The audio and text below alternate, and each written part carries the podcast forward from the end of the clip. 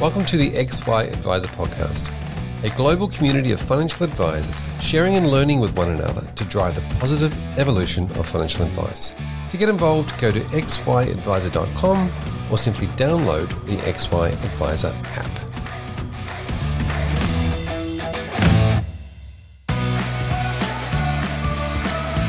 This series is brought to you by PIMCO, one of the world's leading fixed income managers. For 50 years, PIMCO has been dedicated to helping millions of investors pursue their objectives regardless of shifting market conditions. At PIMCO, ESG investing is an essential part of their commitment to delivering on their clients' objectives, while at the same time supporting long term sustainable economic growth globally.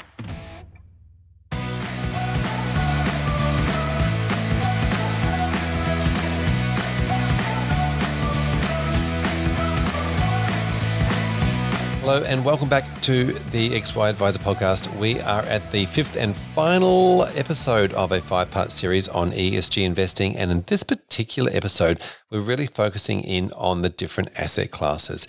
It is super easy to dive straight into equities as the thing that we look for when it comes to ESG investing.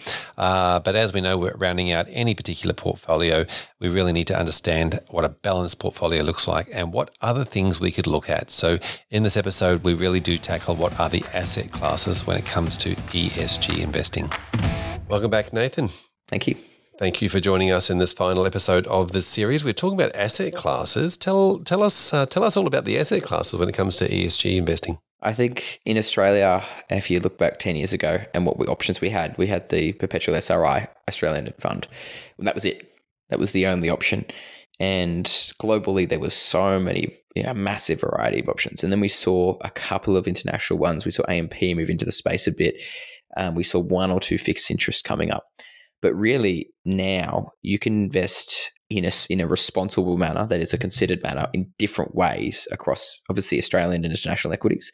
I'd say the international space have far more choice and selection, um, particularly in the impact side of things. And Australian companies tend to be more laggard global than, than global companies in making change. Um, but you know there are impact funds available in Australia now, the ones that directly drive into sustainability. I think fixed interest has always been a tricky one. I think the the you know we had ESG orientated fixed interest funds, but we are going to see very soon uh, a number of green bond funds coming in. So you know where you've got fixed interest that is ESG orientated, that's looking at the, the issuer of the debt and deciding if the issuer of the debt has a, has a positive outcome. We've got a couple of hybrids that kind of consider the issuer and the purpose of the particular bond they, they drive. But what we are going to start seeing is the the purpose of that bond being the main point. And that'll see it's really interesting. Things like BNP Paribas, massive investment bank, issue, you know, they're the world leader in both fossil fuel and um, renewable or green bonds. Like they, they they do both. So judging the bond based off their issuer as opposed to their outcome is is very hard. But I also see it, it, it's asset classes are all about diversification. You know, I think in financial planning, we kind of got stuck on this whole here's the the licensee driven asset allocation. You've got this many Australian and international equities and fixed interests. And then remember after the GFC alternatives became the big thing and they just let everyone down. And um, and you've got you know massive scale infrastructure projects at you know, fixed assets at, at super funds. The reason we do this is the most basic principle of, of investment, and that's diversification. So when thinking about asset classes, people often look for, okay, where's a property fund that I can get involved in, which is which is quite tricky in this space. You know, green property is still an emerging area. What that means is hard, and it tends to be put into portfolios with a variety of other things. I don't think we've seen the real emergence of quality green property funds. There's a fair bit of greenwashing in that sector as it is. Um, and and when I say green, I'm talking both environmentally friendly, but also things like social housing and that kind of thing. I think there's so much competition in in property that it's very difficult to create value in that shift because you can get the money otherwise. You don't have to worry about whether it's green or not. Um, but I think infrastructure is a really interesting one because when we think infrastructure, we think you know power generation, we think airports, uh, and that's you know straight away. But infrastructure is societal tools. They're things that provide benefit to society as a whole. They tend to have long running, um, flat performance curves, inflation linked, um, and tend to be less correlated with equity markets. Tend to, I mean, they tend to be on equity markets, but they, they're less volatile. The reason we invest in infrastructure is diversification, it's consistency of cash flow, it's inflation, um, you know, combating characteristics. But what is it? Well, it's it can be anything that benefits society. And I, I've I've had this conversation a number of times. If you're looking down the impact pathway, if you're looking at the impact portion of your portfolio, you're looking at water, food, waste control. You're looking at energy generation. You're looking at healthcare. You're looking, these are all infrastructure based products. To move to a more circular regenerative economy, we need to rethink the way we look at the commoditized nature of a lot of these things. You know, if we've got completely renewable energy, no one buys and sells energy. You just pay someone for the rights to transmit it to your house. That's a complete rethink in the operation of that business model. Um, and we need to make sure that these companies have time to adjust because they're pushing back because that's not their business model. But you also think about the diversification aspects. Healthcare and um, food production aren't inherently correlated. They might be causative in some manners. You know, good food production leads to less healthcare costs, but that gives you greater diversity in your portfolio. So when constructing a, an ethical portfolio for a client, don't just go back to the classic equity, this you know, percentage of property, blah blah blah. Look at what underlying themes are. Look to the impact investments and say what are they holding and is that inherently um, diversified? And what I've found in my own research doing when I do quant tools on my portfolios is that if you're familiar with the risk return chart, the further left in the right hand corner you go, the lower the volatility, the higher the performance. And we, we whenever you add impact investments into a portfolio, you always move left because of that uncorrelated approach. So it's it's not saying oh we need you know office buildings and airports. It's saying what is infrastructure? Why do we include diverse assets? And what else can we include? What opportunities are that we've never even considered before that can actually add extreme value to the portfolios and reduce volatility and risk? Amazing. Thank you, thank you for all of that. I've been uh, taking note seriously. Um, talk to me about the concept of you know uh, power in, in, airports. You mentioned infrastructure is a big thing, and I sort of had some more questions on this. Uh, obviously, you know airports get people around, but they also um, you know land and, and take off a lot of planes, which creates a lot of um, uh, impact on the environment. Yeah, it's an interesting one. I think if more people who own private jets uh, flew via airports, we probably have less of an issue. Uh, the old Leo DiCaprio flying to a climate change conference in his private jet. I think air transportation will transition. Uh, we've got hydrogen based technology for air transportation already. Uh, it's a bit difficult with high torque electric based engines. There are some great stuff happening in trains in the in the um, in the United States. There's one company that does high um, freight train networks that is developing uh, into um, completely electrically driven. And once we develop strong torque electric engines, that'll be good. I also think there's multiple fuel sources. So a few years ago, there was a um, a, a drone being developed in Australia, actually, um, which had a hydrogen takeoff mechanism, but a solar um, cruise mechanism because the amount of energy required once at height and speed was much less. So we're going to see that kind of thing. I think planes will ch- shift. I think they will. I think we will see that naturally occur. There is a lot of research going in there, and it's an easy problem to solve. It's the electric car problem, it's alternative fuel sources. And then all of a sudden, flights don't tend to be such an issue. Um, but I also think, you know, if you look at the the transition of, of COVID, the requirement to fly around the world to go to conferences when you're a business person is, is less. So we're going to see that that shift and change and move. And, and, transportation will inherently be less due to the gift of COVID, which said, hey, you don't actually have to be there to be there. So yeah, it's an it is an interesting one the airports play. I don't think they're going away anytime soon. Um, I think it's up to the airport how it manages its uh, its flows. Um, because that can make a drastic difference. And then the, the, the aeroplane companies themselves need to transition. They do have a monopoly in that sense as an industry, um, but I think consumer demand it hasn't been there because no one's been flying. But I, I do see that being a massive push, and there is research going in the space. There's plenty. It, it's a simple problem to solve. Uh, it's an engineering problem. It's not. There's not a complex social system we need to unwind. Yep, and I know there's a lot of industries that are doing their bit. Uh, been listening to some of some of the music industry is doing. For example, a lot of bands now are trying to be carbon neutral from you know traveling around and you know travel and, and air transport's one of the biggest um, one of the biggest issues that they're trying to solve for. Um, I want to talk to you a bit more about um, the, the green bond funds and, and the fact that um, they're you know that's that's a sort of starting point from the from the money that's being lent to the companies only interested in, in whether they they're, they're green or not. Yeah, so a, a green bond is about purpose. So it's which is great for client interaction too, because you can say this bond was lent to this company to do this thing, like or created to lend money to this company. To it, it's it, it's an enormously impactful thing because it's when we talk about impact in previous episodes, we talked about the idea that you've got implied impact through to actual impact, and a green bond is saying it's implied impact. I'm buying fixed interest products from a, a bank that is better than another bank, therefore my portfolio is is better. That's implied impact. This is real impact. This is saying, you know, I mentioned before, we've lent money to a, um, a halfway home for uh, 55 to 65 year old women to find support and refuge from domestic violence, from their own circumstances, um, whatever they may be. And we want to support them to get back on their feet. And you're going to get a, a, fixed rate of 3% on that but you're also getting a better outcome. And if you look at the interest rate market at the moment, and we talk performance, I find this really interesting. If I said to you, you can get 1% on your bond portfolio, or you can get 1% in your bond portfolio and provide a house for 450 um, homeless women to get back on their feet, what are you going to choose?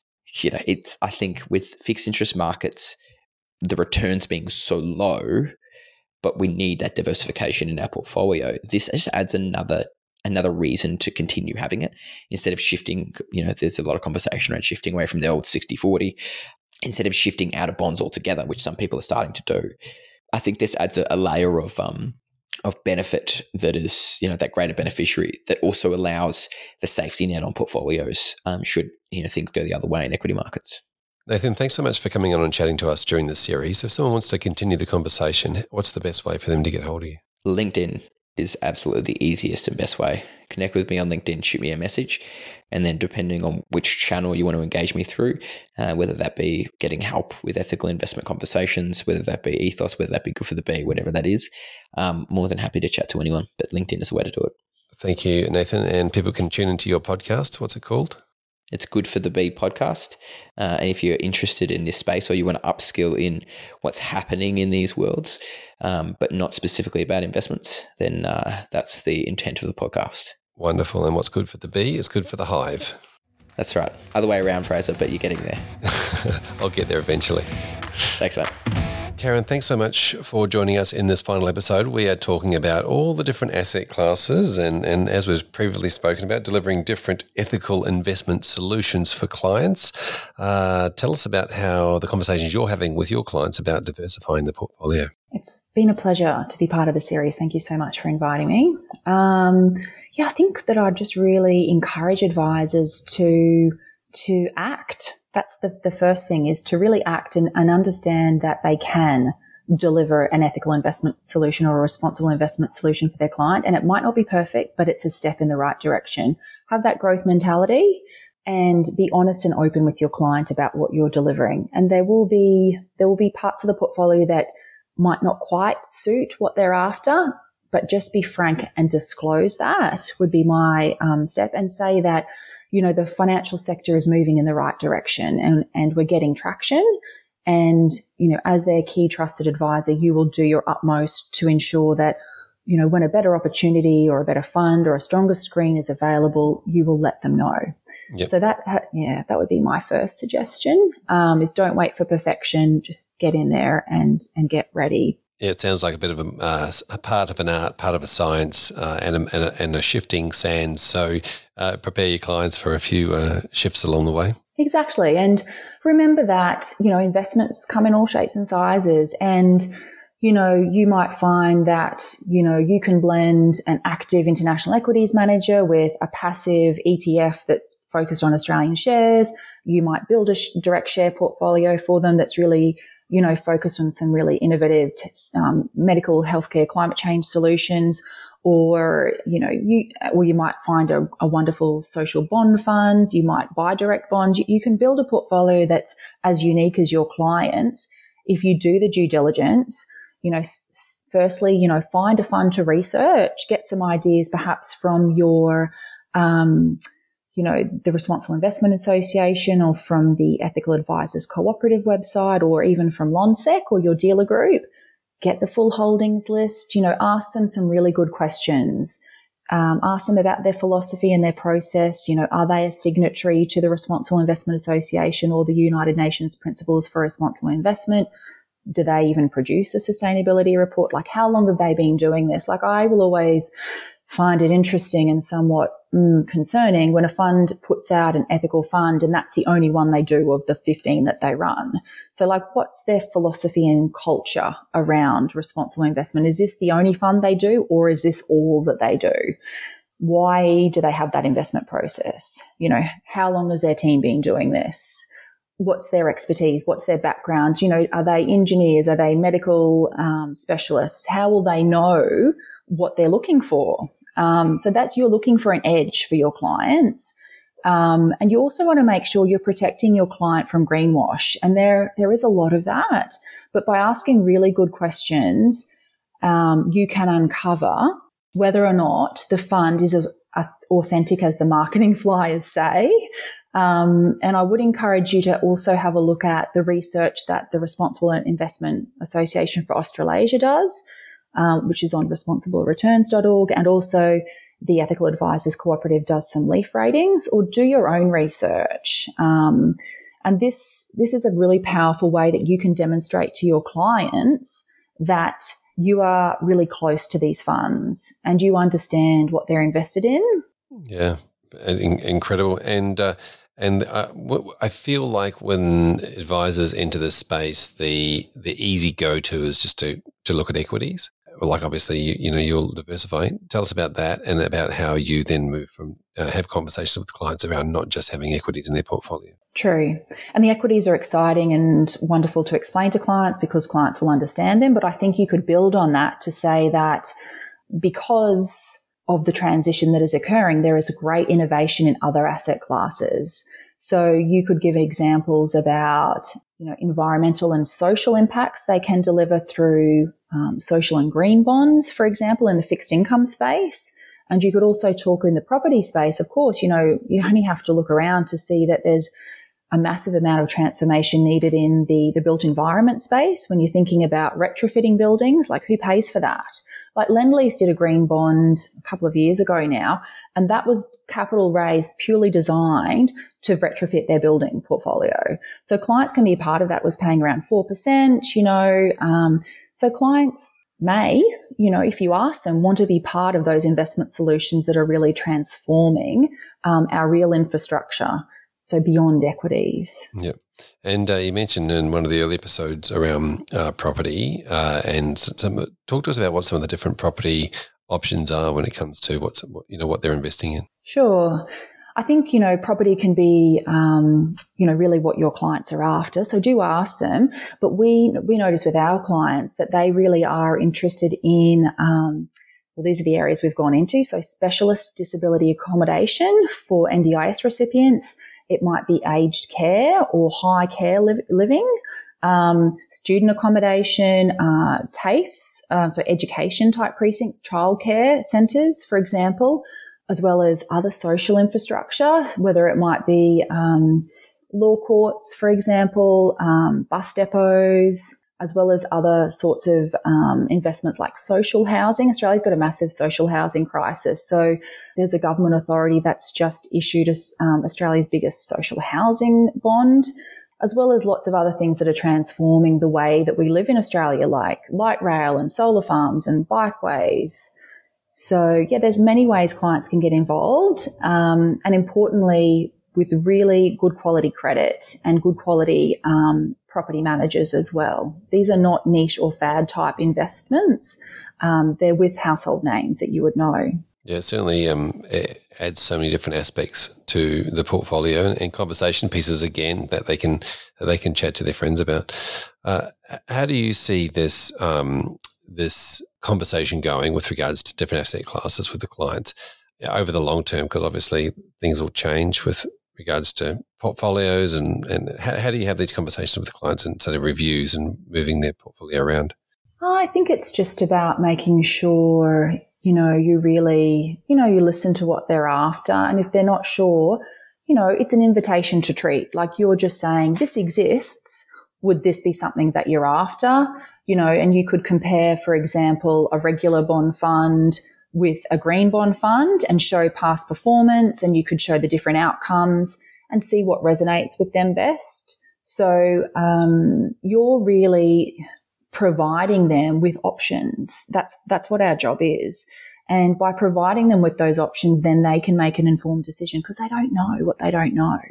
So if they don't know these products exist and you haven't told them about them and then they find out after, you know, and they end up outperforming the mainstream ones, that, you know, that's probably a position you don't want to be in if they've previously asked for exposure to this. And yeah. Secondly, I think it's also something really nice to talk about as well, because clients are seeing the impacts of climate change day to day. Like you only have to think about your own electricity bill, your own water bill, you know, your own food bill. We know that with scarcity comes high prices. So if you can set your portfolio up to be better across these future impacts, why wouldn't you? Hmm. It seems it seems to me from from our conversation that it's really about the conversation around giving the client the choice, the buy-in to have the conversation, to make those decisions, rather than just coming and saying, "Here, this, you should be invested in this. These are our these are our funds, etc., etc."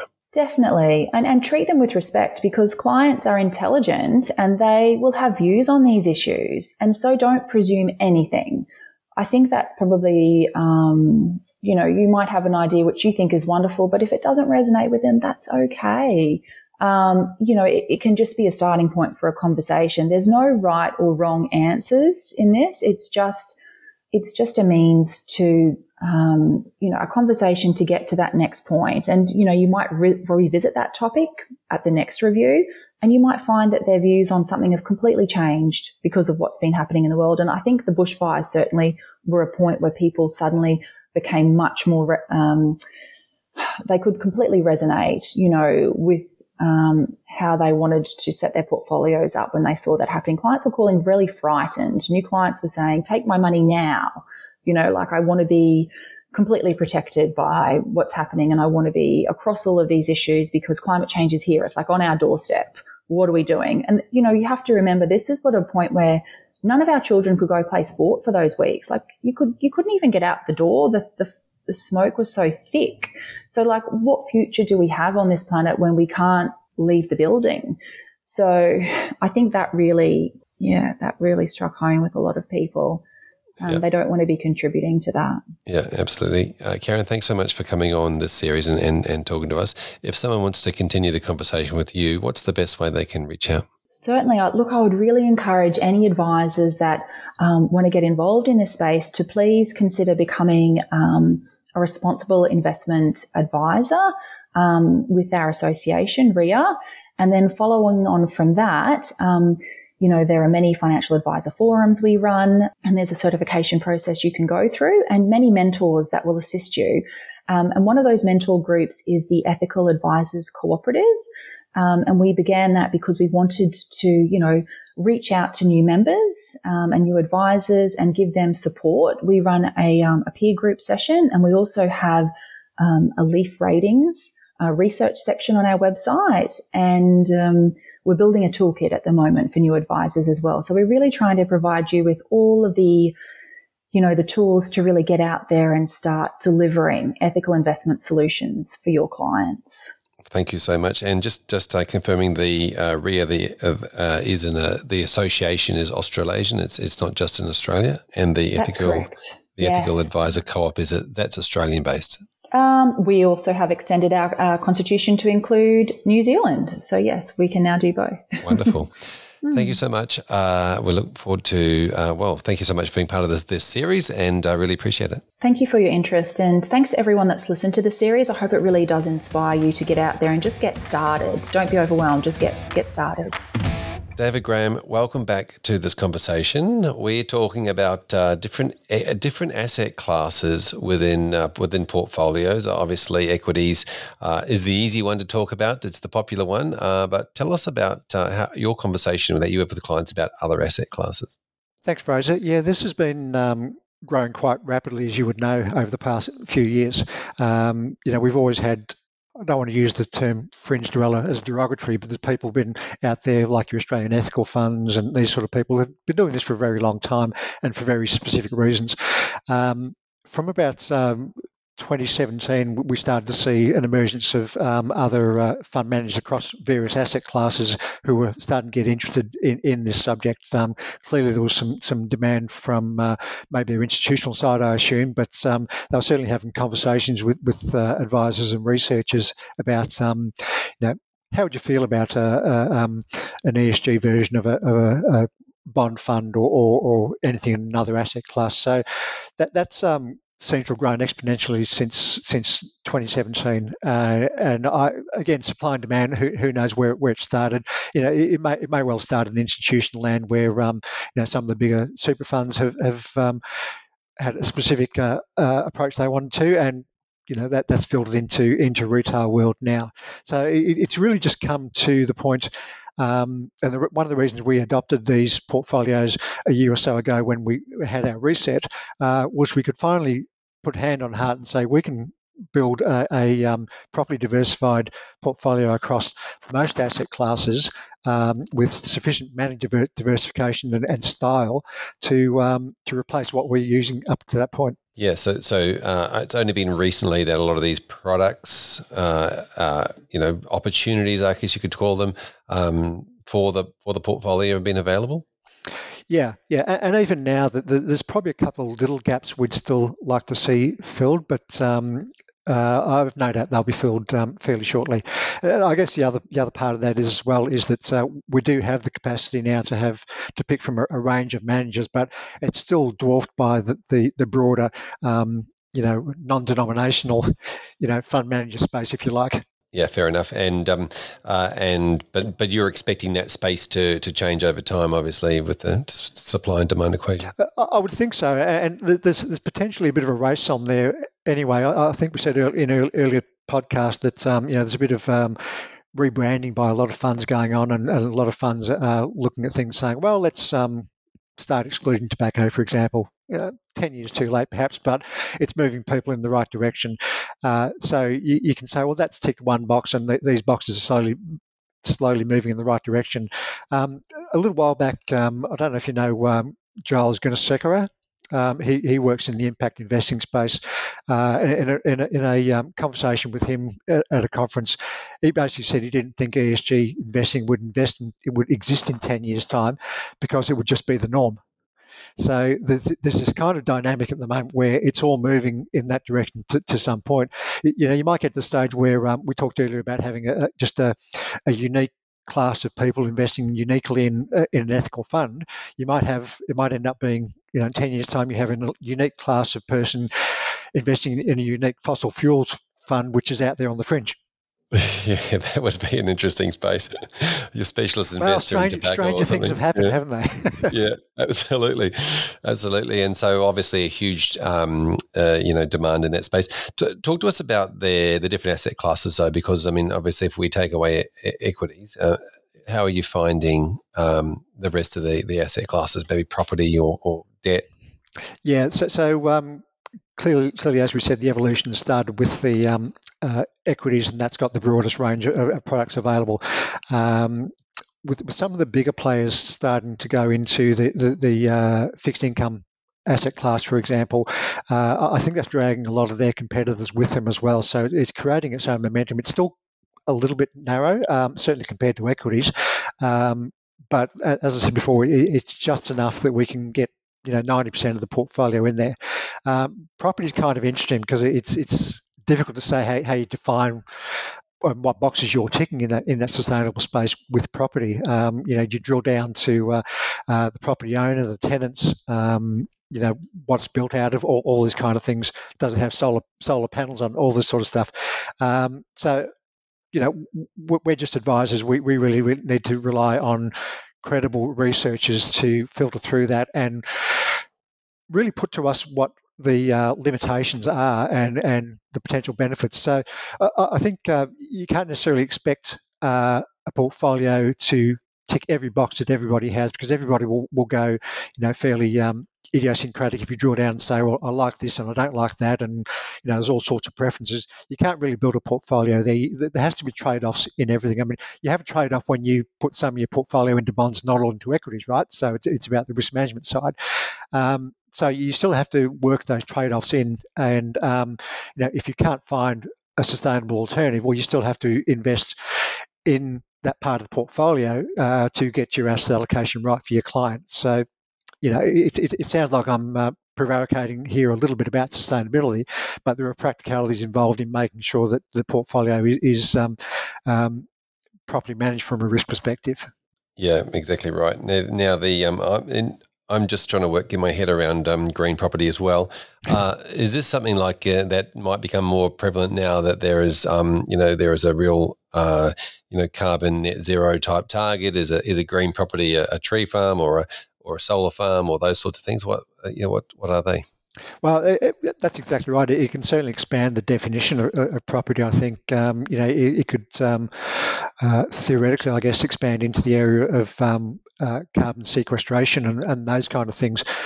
We don't really see that yet at the moment, but um, to your point earlier about technology and innovation, uh, if the incentive is there to, to build those kind of things, um, you know, in the infrastructure space, maybe we're talking about uh, solar farms and wind farms and those kind of things, which, which already exist in the infrastructure funds. So, um, in that space, in that uh, property space, we tend to bucket infrastructure and property in the same space because it has some similar attributes. It often, or more often than not, refers back to you know, a physical asset and, a, and um, quite often a, a regular rental type income stream as well. So, uh, if we look at that asset class a little bit more broadly, we can kind of um, find a, little, a, few more boxes to tick. Yeah, yeah, amazing. Uh, David, thanks so much for coming on and sharing your wisdom with us. Uh, tell us if somebody wants to continue the conversation with you, what would be the best way for them to get hold of you? That's a good question. You can um, catch me on LinkedIn. Uh, I'm there. Um, I'm not on Facebook because that just upsets me. uh, or, or uh, if you go to our webpage, storywealth.com.au, um, you'll find my contact details there. Wonderful. Thank you, David. Really appreciate it. Thank you. Claudia and Michelle, welcome back to this episode. Thank you for joining us. Hi, Hi Fraser. Uh, we are talking about asset classes and uh, and you know, we sort of think about, and we've always sort of thought about this, or I certainly have anyway, when it comes to portfolios around uh, ESG, that equities were where the main uh, actions happening. Um, but of course, we, we mentioned diversification in previous episodes. Tell us tell us about uh, how we diversify uh, using uh, or in in the ESG space. Well, we all, we're always looking for um, full portfolio solution. So we want to have some, a solution for all our clients across the asset classes. And, you know, let's say 10 years ago, it was difficult to find ethical solutions that suited our clients in, say, fixed interest and property, but equities was available. But what we've seen over the last, let's say, 10 years is solutions or an ethically screened solutions across all the asset classes really would you say claudia yeah yeah and i think that's why um, you know our our clients 30 years ago were more active in the equity space because that's where they knew they could champion their values mm. um, and and and then but now we've we we're able to provide a ethical portfolio covering the main four asset classes um, just like any you know just like a any other financial advice. Yeah. And, and what we did originally, uh, early days, we, we put together our own direct equity portfolios, which, you know, were very transparent, obviously, and clients knew exactly the sort of investments they were invested in. And then out of that, and that was 20 years ago, we had, we developed our own sort of platform, let's say. I mean, now the platforms are hugely more powerful and that's fantastic because we can utilize the technology there. But out of developing our own portfolios and having a great analyst like Claudia with us now. And, um, you know, we've put together our own managed accounts, which clients can very transparently see exactly where their money is. It's a full portfolio solution and it um, has a mixture of all the asset classes in there. Yeah, yeah, yeah. Yeah, one of the um, one of the things that uh, you know, obviously drives change was the, you know, the the, the investment managers of those equities, for example, um, you know, shareholder meetings and, and driving those outcomes. But I guess the other side of that is also lending and debt. You know, these companies wanting to borrow and then uh, and then having those uh, lending and debt style of um, uh, products available. Yes, um, and and I think um, there there a lot of these uh, green bonds uh, and now we're, we're hearing about impact bonds as well. So the green bonds, um, we, we definitely listened in to some of the issuers talking about what the purpose of the green bonds were. Um, most of it is related to property, uh, we found, but internationally, I think there are, there are quite a few opportunities where the green bonds is actually dedicated to companies trying to transition to the net zero. Um, and and so I, I, believe that trend is going to to um, um, come, you know, start to spread again. Yeah, it seems like that trend is going to start to spread as the as the world uh, makes commitments to to get to that net zero. Yes, yes. So we might be inundated with green bonds. It might be one of those scenarios where um, it becomes the new normal, uh, which will be interesting. Yes, well, I mean, we, we could say that you know this is what we're aiming for for green bonds and technologies and that sort of thing to become the new normal, which is what we're we're driving driving here. Yep. Uh, and uh, and how do you uh, is the technology part of um, those portfolios mostly in equities, or are you able to get tech, technology in other areas as well? I think if you're not um, if you look at it, what is the purpose of these? If you're talking about bonds, uh, is looking at the technology that's invested in it but the, the purpose of the technology is to drive both cleaner air, uh, higher efficiency, to invest in machinery, for example, that can that can um, that operates differently to traditional old style factories, for example. Um, so these, so in that sense, that's where the technology piece comes in. But more, the issuers of those bonds don't necessarily have to be technology manufacturers. They could be just it could be an lenders. Le, no, it could be just any companies right. that, that that are trying to that are in that space. Yep. Now, Claudia, you're obvious. You're an analyst, obviously, and your your full time role is to go and investigate and find the uh, find the answers to a lot of these um, issues and, and solutions and, and things that the advisors can talk about. For uh, for advisors listening to this, though, where can they go to sort of find out some of this information? I know there's a and you know we're trying to avoid the, the you know avoid the marketing companies around uh, the greenwashing side of it. But where can advisors go to find out some you know deeper information? So on the on the managed fund side, um, the fund managers and the um, you know business development managers who come out to meet with advisors, they are a great source of information, and and you know a good way is not just about the conversation that happens in a, in a meeting room it also, you want to see that comes through in the reports, the updates. Uh, a lot of uh, funds nowadays are also uh, issuing out their impact report. There where they'll discuss um, what are the activities they've been working on. They'll talk about some of the companies they're having a little, which which present gray areas for them. Have that conversation. You know, sometimes. Um, so I guess what I'm trying to say is half of it is what's written in the report and the other half is in your communication and conversations with the fund managers. And, and those conversations that you, that you have with the fund managers, sometimes they're out doing amazing things in, in communities and the, in running the, looking for investments and they explain what they're doing and the sort of issues that they're trying to target. They're great conversations to have with your clients. You know, as an advisor, you can say, look, I spoke to the the fund manager from this particular fund, they're doing this in South Africa or whatever it might be, or they're trying to solve this problem of pollution and they're, they're trying not to have too much plastic waste because and they're investing in this type of company to try and have that solution. And that's a really powerful conversation to have with your clients. And the other spot is sorry, the other spot is the Responsible Investment Association, the, the RIAA and um, there's a lot of resources there as well. Wonderful, thank you. That's uh, that's the Responsible Investment Association of Australasia, I believe. Is yes, that correct? Correct. Yes. Um, so, so that's that's incredible. Thank you. So then again, that then comes back down to the understanding where they are on the spectrum of dark versus light. Are they leaning uh, leaning towards or pushing towards um, things becoming deeper green? But I guess that influence doesn't happen uh, overnight. They might need to start from a light light position and, and then move towards deep over time? Mm.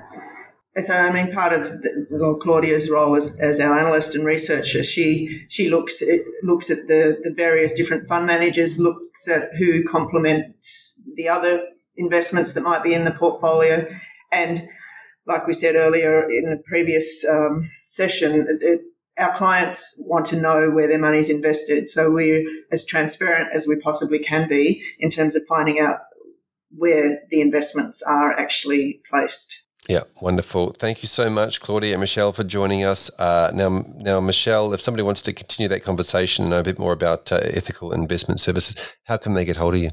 Well, where you can Google me or Ethical Investment Services. We're based in Kew in Melbourne, so that's where we are. We've got a website, Ethical Investments with an S, and um, you can find us there. But the old Google later, as they say, that'll that'll find us. That's a new term that we're uh, we're bringing on, is it? Google later, excellent. Yeah. You, heard, you, heard, it here first. Yeah. Jump on that one.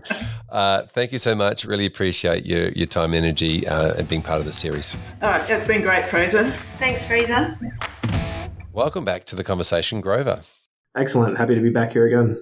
Now we are talking about asset classes and all the different asset classes. Uh, looking at the generally the go-to has always been sort of equities in this space. Uh, however, to you know create a balanced portfolio, we um, need to consider everything else. Yeah, absolutely, and it's a question that, that we at PIMCO naturally, as a as an active fixed income manager, often receives. What's happening in the fixed income space? What's happening in areas outside of of public equities where there's more familiarity? And at PIMCO, we have a very at PIMCO we have a very active alternatives platform, of course, real estate platform as well. And and one area where I, I, I in particular like to emphasize really is the the growth and the progress of the green bond market. Uh, we, we, we spoke in one of our previous sessions about labeled bonds broadly, but but with a particular focus there on I think social bonds. Uh, but you know, green bonds are a tool that they've become established in the utility space. They've become established in in REITs. Uh, they, they've become quite commonplace in a few parts of the market. But what's been really exciting this year so far is, is their increased utilization in other parts of the market um, areas where there hadn't been as much issuance before, and that extends beyond corporate bonds. That extends into into mortgages. That extends into into um, municipal bonds here in the states. It extends to multilateral development banks in different parts of the marketplace. Many issuers who have increasingly made this part of their primary market activity, and and that's a great tool for the fixed income market because.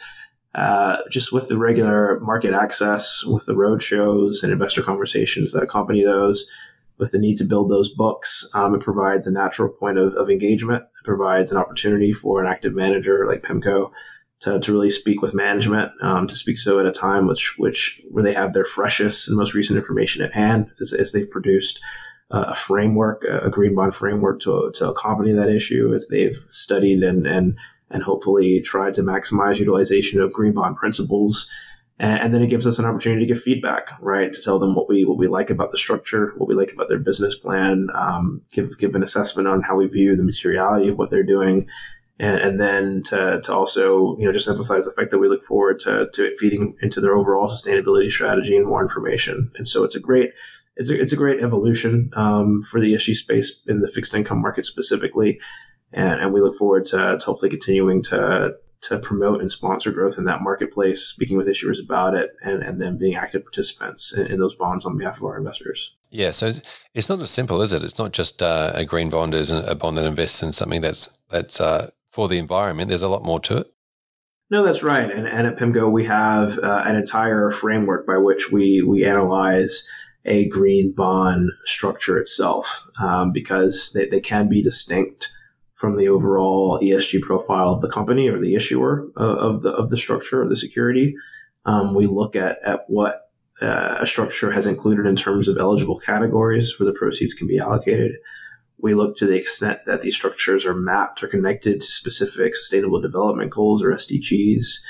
We, we look at, at the overlap of, of those eligible categories with the, the primary business activity of, of the company and we look at you know will this be used for new investments new projects um, new new endeavors on a go forward basis as opposed to being allocated to to investments that have already taken place um, and there are other factors we consider as well but the point is is that these structures can be can be complex enough where it's not overwhelming. Um, you know, it, it, needs to be these need to be accessible tools for the marketplace. But they do they're, they're, with the Green Bond principles and PIMCO. We also have best practices available on our own website that we regularly distribute. There is enough information in these frameworks to really be able to, to judge and compare and hopefully encourage best practices across the board. Yep. they mentioned social bonds as well. Uh, are they completely different um, sector, or is it pretty much you know we they form they fall under green bonds, or are they a separate sector? Well, we, we look at ESG labeled bonds overall as, as the sector heading, and then within within that there are green bonds which are, are focused on environmental related projects for a utility company that can be investing in the construction of a solar farm um, for for a REIT that can be in the development of a, of a new office building that's going to be LEED platinum. Um, in contrast, a social bond will have use of proceeds that are related to more social related endeavors. That can be for financial institution lending to certain certain um, borrower types, borrower classifications uh, that have had less access to credit in the past. It can be to to, to hopefully financing or supporting um, the, the, movement of a, of a, workforce or a part of a workforce um, into areas that are more aligned with a more stable business strategy, um, re- staffing, reallocating staff and resources. And then we have sustainability bonds, which which are being you know increasingly used even just this year, which are a combination of social and green. Um, they may be eighty percent green, twenty percent social. It could be 50-50. but they're by by being used by issuers who, who want to do a little bit of both, and that's a good development as well to have that additional flexibility. Um, and then and, you know across those three green, social, sustainability, we call those use of proceeds bonds because they all right have the issuers specify where they intend to or where they are allocating the proceeds. In contrast to sustainability linked bonds, where the proceeds are not specifically allocated to projects or eligible project categories, but instead they're linked to, to sustainability goals and targets and objectives um, and specific milestones that accompany those. And, and those are being sustainability linked bonds are being used by a range of issuers as well. You know, I, I, I chunk this back down to the client, and I feel like that use of proceeds bonds is a great way for them to be able to tell their friends at a barbecue about what they're investing in and why.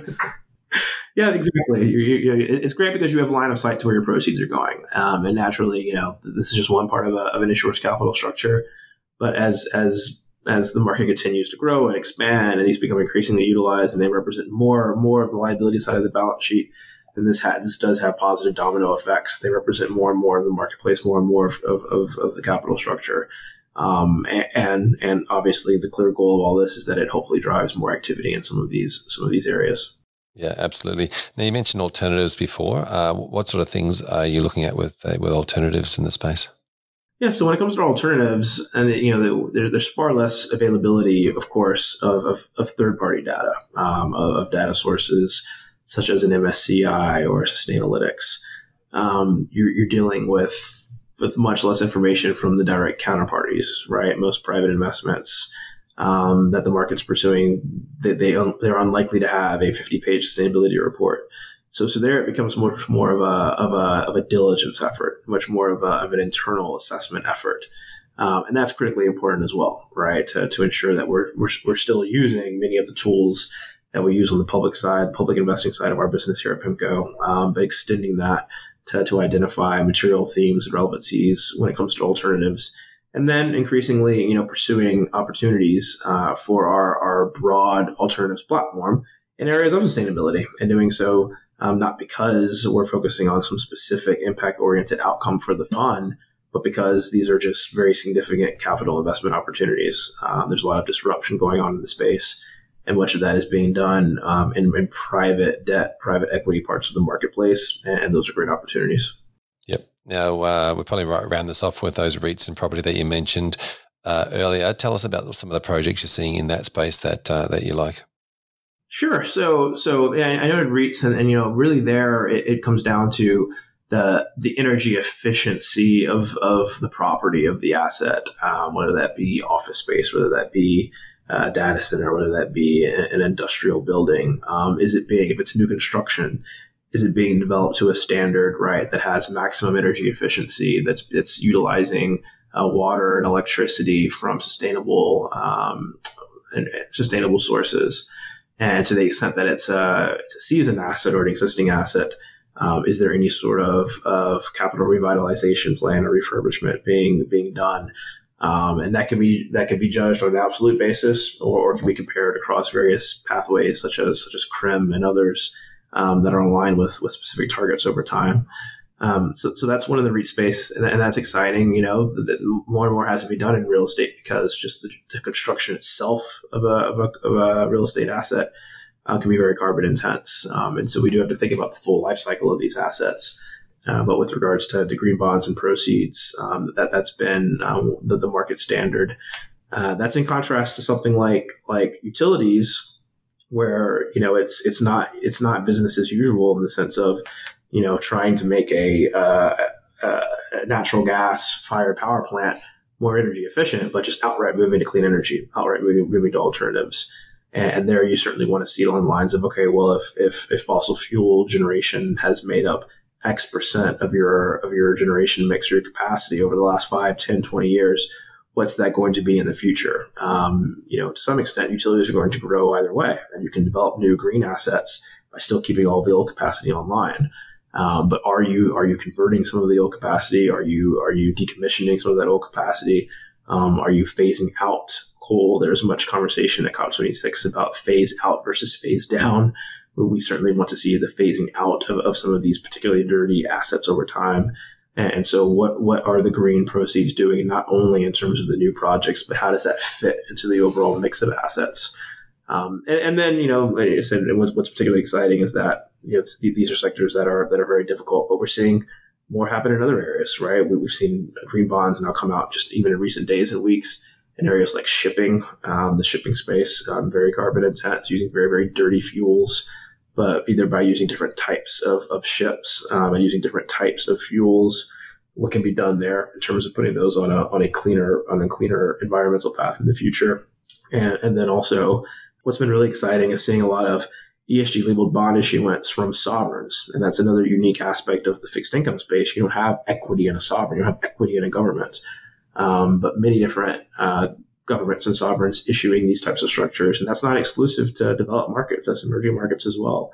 Um, countries such as Colombia and others coming with these structures, utilizing them um, in order to change how their country operates, change um, access to, to, many of these power to, to, to, tools and utilities by their communities and populations.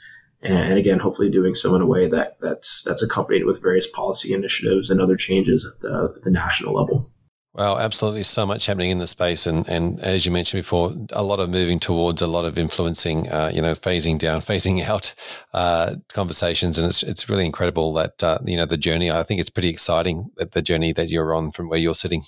We're excited about it, and, and you know, like I said, we we we judge, we compare, we evaluate um, all these opportunities, all these structures, these issuers. But but what's most important is that right, this is an inclusive space um, that, that we're, we're bringing more into the fold. We're not scaring issuers away because they, they view it as intimidating or they view it as, as an area where they're going to put themselves at reputational risk. Um, we want to make sure that we're being prudent and, and, and, diligent in our evaluation efforts. But then also, you know, the, the overarching goal here is to bring more in, to grow this space, to grow these efforts. And, and that and that of course means um, you know uh, impacts on our portfolios and, and, and great outcomes across across regions and populations and markets globally. Yeah, wonderful, Grover. Thank you so much for joining us on this series, uh, all the way from California. Really appreciate uh, your time, uh, efforts, and energy. Uh, if somebody wants to continue the conversation with you or someone from uh, from PIMCO, what's the best way for them to reach out? Sure. Well, first of all, I've certainly enjoyed our conversations, and, and look forward to, to hopefully continuing these efforts, um, both in the United States and Australia, and, and, and across across regions. Um, I, I, am on LinkedIn, so, so please feel free to, to, look me up there. And then we have a, a, a team on the ground in Australia um, that we're happy to put anyone in contact with with regards to, to our fund products. Our ESG Global Bond Fund is available in the region and a number of our other capabilities across the platform. Brilliant. Thank you so much, Grover. Thank you so much, Fraser. Appreciate it.